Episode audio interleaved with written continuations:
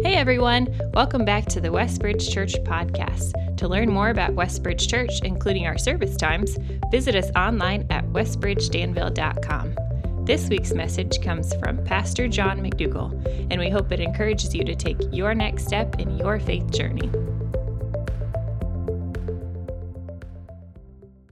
Thank you, worship team. They did it again. We could just pray and be done today, couldn't we? My soul is full, and thank you guys so much. Thanks for being here today. Good to see everybody. We uh, want to just start by saying a thank you, thank you, thank you on behalf of our pastoral team and our families for the Christmas gift that you gave us above and beyond. And we, uh, and also as Doug mentioned last week, you encourage us, you pray for us, and it is just a joy to get to serve you as pastors. So thank you, thank you, thank you. We love you. It's our church family, and excited for where God's leading us. And it was, as Wes mentioned, it's neat that we get to worship today here on the eve of 2024, the last day of 2023, to just pause and thank God for His goodness to us. But then also to lock in on the mission. Like, all right, remind me again, what are we to be about, Lord? And, and to see this, uh, the mission before us, which is we often review to help one another become fully devoted followers of Jesus. And our theme this year is disciple following Jesus together. And our hope is that we would live with increasing surrender to his leadership and that we would uh, live in that spot that we, scripture uses the Greek word teleon, but it means mature or complete, like ready to do his will in this time and place, whatever that, that may look like for you. And so it's with that uh, that desire, that hope, that prayer, that uh, theme in view that next week we launch a five week series that we've been praying about for several months now, or about six months, where we just sense the Lord leading us to a really important time. It's called core work, and it's that idea of, okay, I'm not a prophet nor the son of a prophet that I can predict with 100% certainty in 2024, you will face a trial. It's coming. And as followers of Christ, those trials can either be like an ocean wave that we get up on and surf and they propel us in the direction we want to go, and, and, uh, or it can be something that crushes us. God has given us all the know how we need in His Word to meet each trial as it comes, and there's different kinds of trials to meet the trial, to understand what, what he is doing in that, and to surf that, to, to get up on it and let it propel us in our life mission versus being crushed by it. And we're calling it core work, and it's that idea of, you know, and having a strong core is essential to movement. Spiritually, we want a strong core so that whatever trial comes our way, we're ready to flex with it and uh, accomplish the mission that God's called us to accomplish. So, five weeks, five core truths beginning next Sunday, and excited for that. Next week is also a big day, as it's the day that we, as a church family, pick and individually. This is kind of a low grade tradition that we have of one word, our one word for the year. So, this is the week that's primed to be thinking, all right, where is God at work in my life? And Lord, what do you hope to accomplish in. Welcome, Buckners. You're going to throw me all, all day. It's so good to have uh, the Buckners with us today. Sorry. So I'm seeing so many people too. College students. It is good to have everybody. So sorry. Welcome everybody. Dan, thank you, man. Talk to you afterwards. But, uh, where is God at work in your heart and your life? And then saying, okay, one word that summarizes it, and then you take that word and you attach it to a truth. And so throughout the year, it brings you back. All right, we're in February somewhere, and oh, what am I supposed to be doing? And you come back to the Word, remember the truth. And by 2025, January, hopefully that truth and that word, what God's doing in your heart, is, is part of your core reflex to life as well. So you're not even thinking about it, it's just who you are. And so if you're new to this, it's, it's a neat idea, and we happy to talk more. But this week, if you want to text me your one word or email me your one word, I'll share some of those next Sunday just to give us all ideas and, and get our minds rolling. An example, my one word for this past year was hungry. And it was that out of Acts chapter 20, verse 24. Paul's writing, he's at the end of his life, and he says, However, I consider my life worth nothing to me. My only aim is to finish the race and complete the task the Lord Jesus has given me, the task of testifying to the good news of God's grace. And so my prayer has been, Lord, keep me hungry to do the main thing. My only aim is to finish this race and complete the task that you've given me. Keep me hungry for that and let, let that hunger fuel on it. It has been helpful. Okay, to our, to our uh, message today, Christmas coming. This week we enter that unique season of winter that has a bit of a melancholy tone to it, doesn't it? Old Syne, uh, you just play it on the piano, but you know, the snow turns into rain, and it's just that kind of. Um, we're pulling the lights, the Christmas tree lights, one by one. Our the, the trees are going down. How many of us have already pulled the tree? It's going down. Man, a lot of us. This week, it's a tough moment when our town will pull the plug on the lights that have brought joy to Whoville all season long.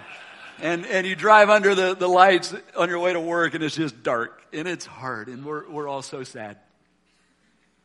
But for the follower of Jesus, there is a light. As all the lights get pulled, there is a light that continues to burn bright.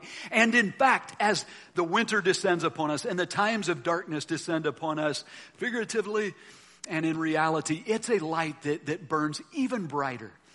And it's the lights of home. And this is where we get to lock in on today and fix our eyes on the good day coming. Our focus today shifts from Christmas past to Christmas coming. Throughout Scripture, God calls us again and again to lift our eyes to the, the good day coming, to the lights of home, and allow what we see to fill us with hope, energize us to be about what He's called us to be about. So the big idea today is see the good day coming. Our hope is as we wake up to 2024, Lord willing, tomorrow and each new day, that we would wake up with the lights of home burning bright in our eyes. But the challenge is it is easy to become distracted by all the stuff of this world, isn't it? And just lose sight that the lights of home and the good day coming, our Lord's return, can fade into the backdrop of what we think about a lot. And sometimes it's the hard times of life that get us scrambling and, and focused on here. Sometimes it's the blessings of life, isn't it? Where life is just really good and we like it here. And so we stop thinking about the good day coming whatever the case, we struggle with distraction. And so the gift of our text today, God has given us a word through the disciple Peter to help us stay focused on this good day coming. Four action steps to help us live with this day in view. And so we'll, we'll uh, discover the first one there in 2 Peter chapter 3, verses 1 to 4. Verse 1, Peter writes, Dear friends, this is now my second letter to you. And when he says dear friends, it's my loved ones. And the, the English translation of the Greek does not do it justice. It's the root word agape, which is that idea of the, the most um, intense love that you can have for someone. He's, this is how he's writing towards these people. And this is God's heart towards us as we come to his word. Dear friends, this is now my second letter to you. I've written both of them as reminders to stimulate you to wholesome thinking. So a key word to circle there is reminder. And then thinking, these are to help us think right, to uh, sincere thinking, pure thinking. I want you to recall the words spoken in the past by the holy prophets. So remember uh, what was prophesied. We know a third of Scripture is prophecy, given to give us hope and call us to holiness and the command given by our Lord and Savior through your apostles. Above all, you must understand that in the last days, scoffers will come, scoffing and following their own evil desires, and they will say, Where is this coming he promised? And so the first action step remember the promise, I will return. Remember our Lord's promise, I will return. Here, Peter is emphasizing the importance of, of bringing what we know back to our mind, remembering. And he's like, Hey, I've already written you. I'm going to write you again. And I'm telling you something you already know. And as I was thinking about this in our journey, isn't it really a, a, a long journey and a, a, series of rememberings and bringing to mind? Oh, yeah. Oh, yeah. Oh, yeah. What God has, has told us. Remember. As we look back to the Old Testament and see the people of God struggle, what was their primary malady that, that in, in, infected them? And it was spiritual amnesia. They forgot, forgot, forgot who God is, forgot what He called them to, what He had done in the past, what He was leading them to do in the future. And so here, Peter is just, all right, remember this. Remember the promise that the Lord gave us that He will return remember this, call this to mind, and say, how do we do this? And we, we have the actual moment that Jesus told his disciples, John chapter 14, verses 1 to 4, is one example where remember he sees their fear and sadness filling their eyes, and he's like, hey guys, don't let your hearts be troubled. And I'm going to prepare a place for you, and, and I will come to take you to be with me. And, and one of them asked, How do we get to be, go to this place. And Jesus said, I am the way, the truth, and the life. And we know it's through faith in Christ that we um, will be with him. And, and then another place to, to remember this is when the Jesus ascended after his resurrection. And you remember what the angels said to the disciples? They're standing there looking in heaven, and very clear, the angels repeat this promise in Acts chapter 10, uh, 1, verse 10, where it says, They were looking intently up into the sky as he was going when suddenly two men dressed in white stood beside them. Men of Galilee, they said, Why do you stand here looking into the sky? This same Jesus who has been taken from you into heaven will come back in the same way that you have seen him go into heaven. And so we put this on repeat and we remember this. And then we remember this in our, our good moments, but also in our hard moments. This is one of the, the promises that, that fuels our hope in the toughest moments of life as we stand at the graveside of someone that we love. In Second Thessalonians chapter 4, verse uh, 15, Paul writes, according to the Lord's own word, we tell you that we who are still alive, who are left until the coming of the Lord, will certainly not precede those who have fallen asleep, those who have passed away.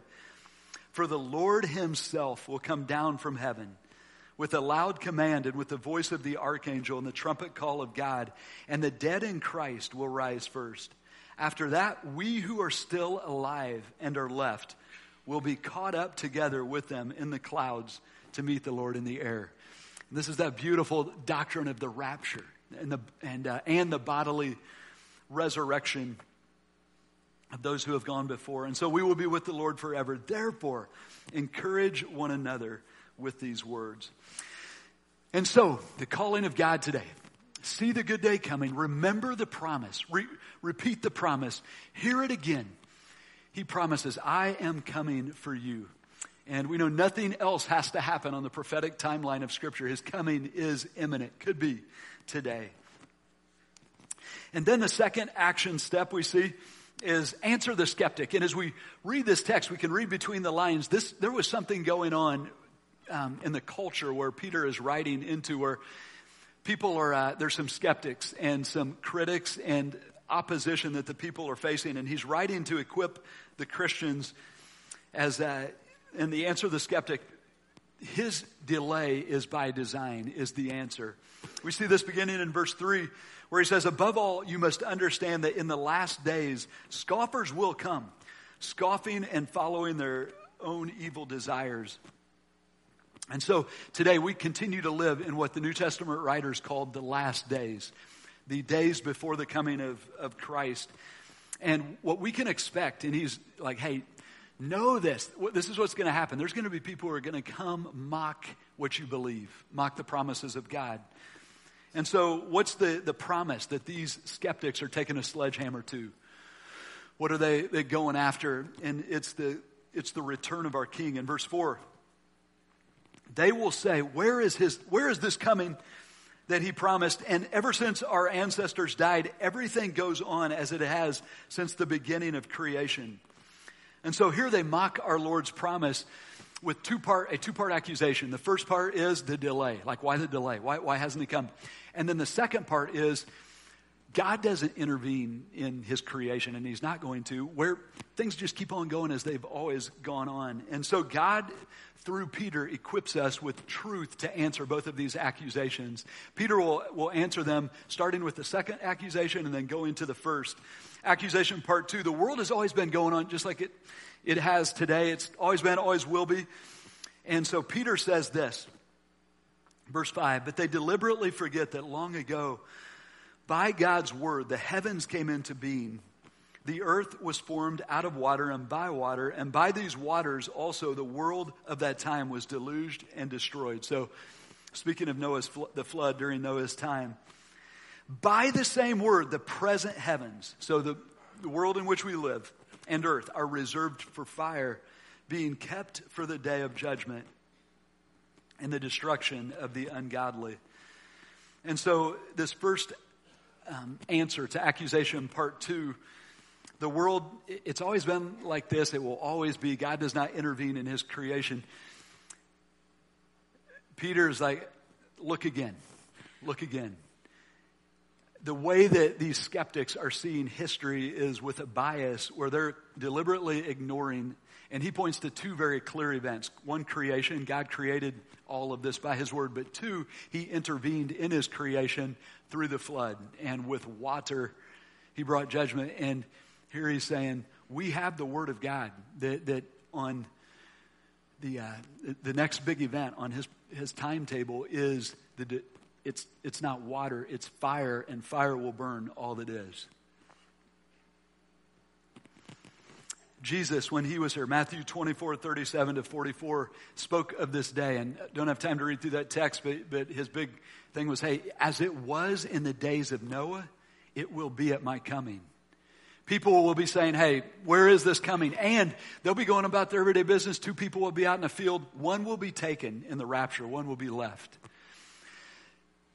And then he, into that passage, really the emphasis is so live ready, live ready. Don't let my coming catch you like a thief in the night. Be ready. And in 1 Thessalonians chapter 5, we know as Christians, we, we won't, we don't have to be surprised by this. He says it doesn't have to be like a thief in the night for us, for we can be ready. And, and, uh, living ready for his coming. And then Peter addresses the, the first part of the accusation, which was the, the delay. The Lord's not coming back. He, he, why the, why the delay? I mean, it's been so long. It was long for them, but how much more this accusation on us? It's long for us today. Why the, uh, why the delay? And Peter addresses this in verse 8 where he says, But do not forget this one thing, my, my dear friends. And again, he's reminding us of something. With the Lord, a day is like a thousand years, and a thousand years are like a day. And so once again, he's like, remember this. Don't, don't forget this. And what is it he wants us to remember? God's perspective of time is radically different than our perspective of time. He exists outside of time. He exists in the eternal present. And so when the timing of his coming seems like a long time, or the timing of anything that he is, is uh, working out in our lives, remember this, remember this.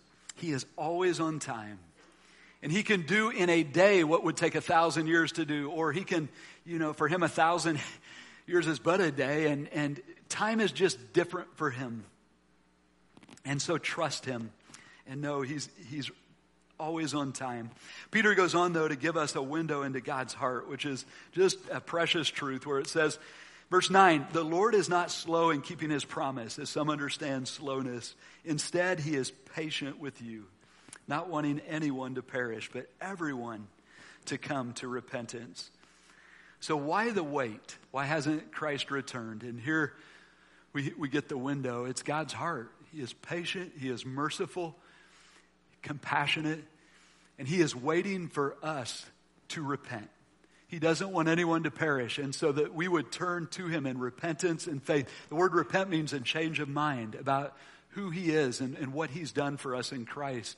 And then faith is the means by which we receive His promise, the gift of salvation. And today, if you're here and you haven't received the gift of salvation, the, uh, the urgency of this text and this truth is why not today? For maybe today he could return and would, would invite you to just step into the joy of a relationship with him through faith. And, and Christ died on the cross for our sin and offers forgiveness of our sin and then a relationship with him that's eternal through faith. But then for those of us who know him, you know, as, as we walk with him, why, how do we use our time here? And I think this, this truth reminds us he's delaying so that people would come to him. Therefore, our mission, our primary objective is not investing in stuff that's going to burn, but investing in people. You know, it's the people priority and helping people in their walk with Christ come to know him and, and to follow him. But as I was thinking about the skeptic, though, as you think about the skeptic that would come to you and cause you to doubt the Lord's coming, have you ever had a person like tomorrow morning at work, are they going to show up and say, the Lord's not coming back, and just hit you in the face with that? Maybe, probably not, though. But I believe the skeptic is just as real and maybe even more subtle and dangerous in our culture than, than in this culture. And it, as it takes the form of living for the things of this world that are temporary, and we feel those around us chasing possessions, chasing positions, chasing um, just all, all the things stuff, status, privilege, all the things that we chase in this world that are temporary that, that vie for our affection and our, our worship. And as everyone chases these things, but we live for another day, we live for the end game or for another kingdom, and don't chase those things, there's moments when we can get the quiet shame. Do you feel that? Or you feel quiet shame? And value systems that, that don't match the value systems of those around us. And, and we get that shame and, and we get the thought, are you really going to not go chase that? And, like, hey, yeah, um, because I believe that, that He is coming and I want to live for that day. Answer the skeptic. His delay is by design, and his delay allows us to be about his work. All right, then to the third action step we see in verses 10 to 12, and this is where it gets challenging. Peter hits this hard here, but it says that, but the day of the Lord will come like a thief. The heavens will disappear with a roar. The elements will be destroyed by fire, and the earth and everything done in it will be laid bare. Since everything will be destroyed in this way, what kind of people ought you to be?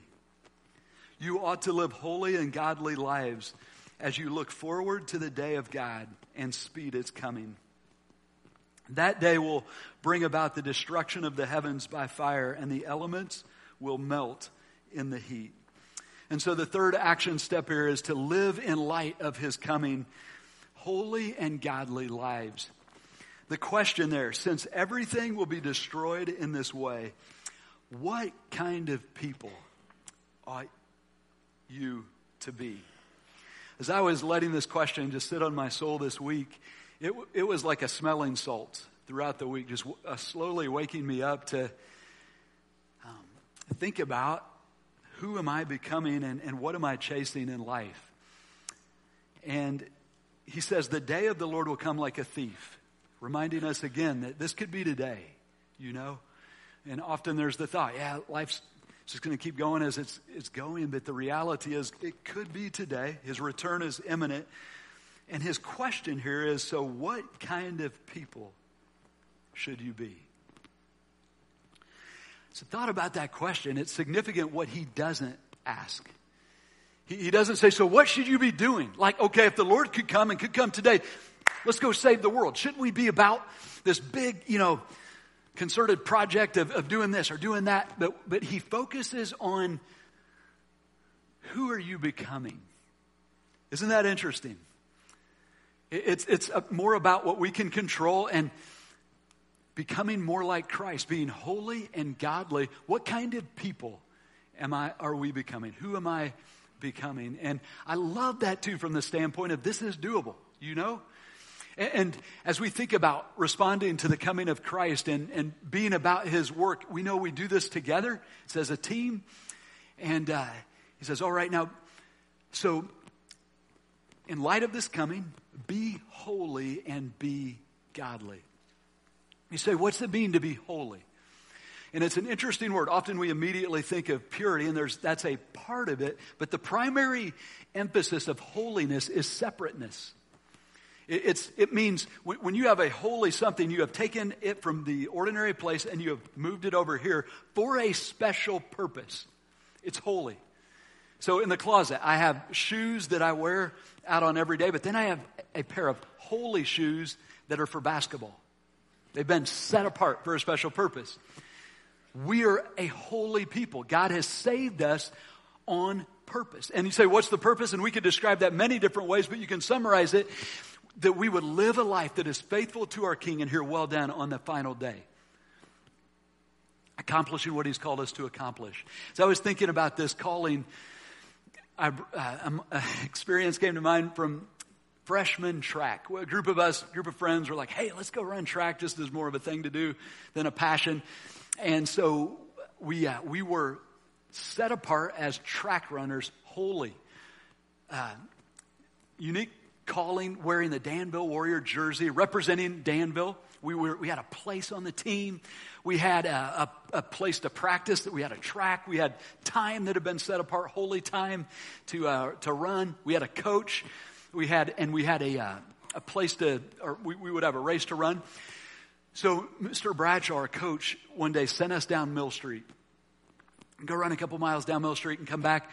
Well, we uh, took off, and to our delight, my our friend Todd's house was on Mill Street, or not far from Mill Street, and so we're like, hey, we could we could drop in on his house, eat some Twinkies, watch some TV, and then catch the team on their way back. And so, yeah, let's do that. So we we um, did that first day. We got away with it. So let's do it again. And we thought, man, this is great. We can we can experience all the benefits of being on the team, part of this team, without the pain and the sweat. Well, when, when were we found out? Oh man, that first race was not a pretty sight. And we were so bad. We were so slow, in fact. Todd was black flagged. They, they actually stopped him before, like, just get off the track. You're, you're too slow. The, the race is over.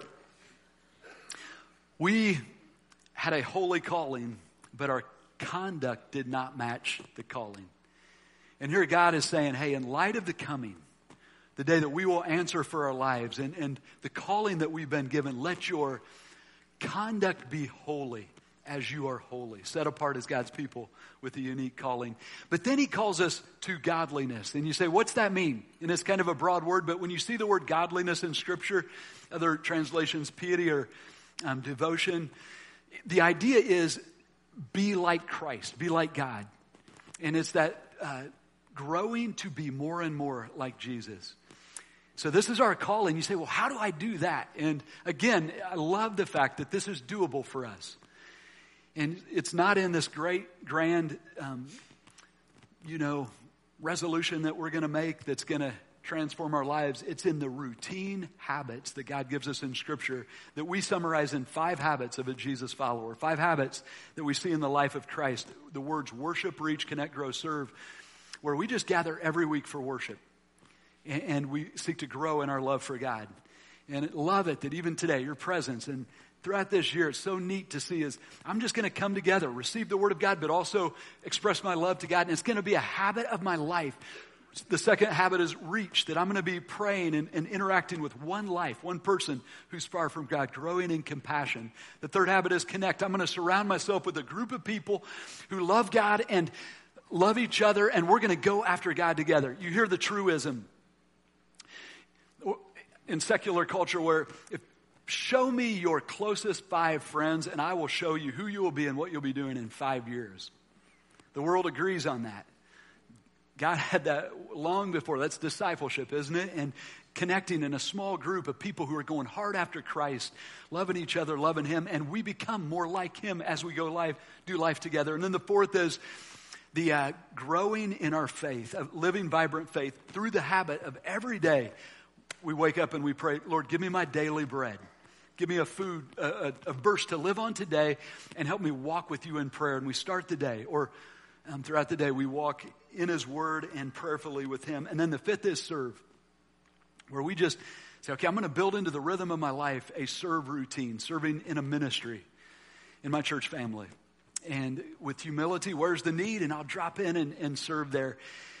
We have this, uh, just received word that yesterday that an opportunity has arisen this week with our church family in Lebanon, Trailview, a church we've been partnering with and really just trying to help thrive.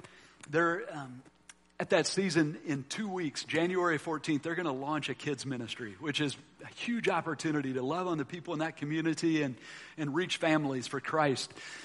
But they're on Saturday from 9 o'clock to 12 o'clock, they're going to go get the, get the house ready and do a deep clean of the church and get the nursery ready and are asking for help. So throw that out to you if you have an opportunity or even if you can give an hour or two on Saturday it's that opportunity to just go serve and, and um, join in what God is doing. We'll send an email out later this week too if, if you'd like to be a part of that.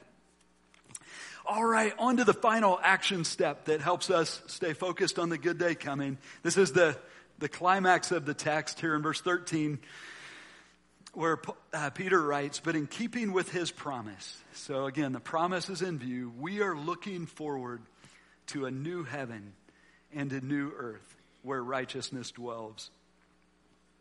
The action step here is look forward to a new heaven and a new earth. I love it in this text. If you notice, he says, but in keeping with his promise, we are looking forward to a new heaven and new earth. This is something we do together, isn't it? When we get together, we, we stoke each other's hope. In fact, remember Hebrews 10 where he said, don't stop meeting together. Hold on to this hope that you have, but don't stop meeting together. Spur one another unto love and good deeds, all the more as you see the day approaching. You know? So one of our things that we do as we get together is just remind each other, hey, there's a good day coming. And are you seeing it? And let's keep our eyes on it. New heaven, a new earth. Jesus said, I am making all things new. Revelation chapter 21, 22. You can read up on that. I love the way C.S. Lewis said it about the things of life that we enjoy, those pleasures, and, and even this past week, I'm sure many of us enjoyed time together and just the gifts of life. He said, These are but whispers of home in essence. And he uses the imagery. He says, They're the scent of a flower that we have not yet found, the echo of a tune we have not yet heard, news from a country we have, ne- we have never yet visited. And later he writes, I conclude that if in myself I find a desire that no experience in this world could satisfy, the most probable explanation, I was made for another world. At present, we are on the outside of that world, on the wrong side of the door. We cannot mingle with the splendor that we see. But all the leaves of the New Testament are rustling with the rumor that it will not always be so. One day we shall get in.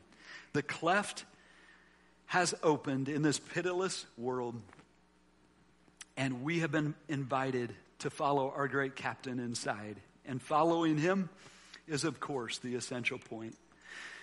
Have you ever noticed the the uh, the little hill at the end of Mackey when you come down here to 200 at the stop sign? If you come to the stop sign and then you look left, there's this rise, and I think there's still two trees that stand. They stand there like soldiers, sentries that are looking over the hillside. And I love that hill in that it, it speaks of um, the hope of what's beyond, over, just over the hill to, to my soul. And I, I wonder what's on the other side of that hill. And I just picture, you know, a, uh, a me- meandering stream that, that runs through the, the fields and, and disappears out there in, in the uh, somewhere. I picture some giant sycamore trees, you know, standing up, those white trees like are down at Ellis Park that stand up over this stream. I picture the meadow fading down into a, a, a uh, pond, and there's, you know, fish are swimming and ducks are, are uh, flapping around happy. Kids are pulling out bluegills or just doing what, having a great time. I picture the, the, the, uh, beyond the pond, the, the land kind of rises up with the clover field and then disappears into what is lawn. And there's this beautiful white farmhouse where wraparound porch, front porch, and a happy, happy family. And if you could see the sunset, if you happen to be beyond the hill when the sun sets on a, a July summer night, it's the stuff of songs. I mean, break out your guitar and just write yourself a new song. It's that beautiful. And if you don't do music and can't play the guitar, it's okay because the crickets and the tree frogs and the lightning bugs and the stars cover the aesthetics and, and make it magic. Life beyond that, that um, hill, It's got to be beautiful. So a couple weeks ago, I'm driving down 200 and look over to that property, and there's a car that had pulled up on the hillside, and I'm assuming somebody was going to get out and go look to see what was on the other side of the hill. And I was thinking, this is it. This is my opportunity to go see what's on the other side. And something inside of me immediately screamed, no, don't do it. Why? I don't want to be disappointed. what if it's not as beautiful? 1 Corinthians 2 9 and 10. What no eye has seen, what no ear has heard, what no human mind has conceived. The things that God has prepared for those who love Him. These are the things God has revealed to us by His Spirit. My brother, my sister, if you are trusting Christ, child of God, know this. One day, as real as this moment is, as real as today is, you will see the other side and you will not be disappointed. As the lights of home come into view, you will see the place, a real place that He has prepared for you. You will be with a perfect God in a perfect place with a perfect people forever. And God says, never let this place drift from your view. See the promise, live on it, let it fill you with hope. There is a good day coming. I'm homesick. Are you? Can't wait. The day our God wipes away every tear. There'll be no more death, no more crying, no more suffering, no more pain. It is a day that uh, joy will resound. We will know joy as we have never known it. Souls fully satisfied for all of eternity. See the good day coming. May this day own our focus as we go into 2024 to serve our Lord. Amen. Amen. Father, we thank you for your word to us today. Thank you for uh, just lifting our eyes to this light that will not fade, the lights of home. And Lord, we thank you that we can call this home because of your grace and your mercy through Christ. And if there's someone here today that hasn't trusted you as their Savior, Lord, I pray that they would make this day their salvation day and step into the joy of walking with you. For the rest of us, help us to live with this day in view. Lord, give us the faith to play the end game, the long game, and not get caught up with the distractions of this world, but to, uh, but to live to hear, well done, good and faithful servant. We pray this in Jesus' name. Amen. If you were encouraged by today's talk and believe it would be helpful for others, please be sure to subscribe or share. To experience other messages or find helpful resources, visit us online at westbridgedanville.com.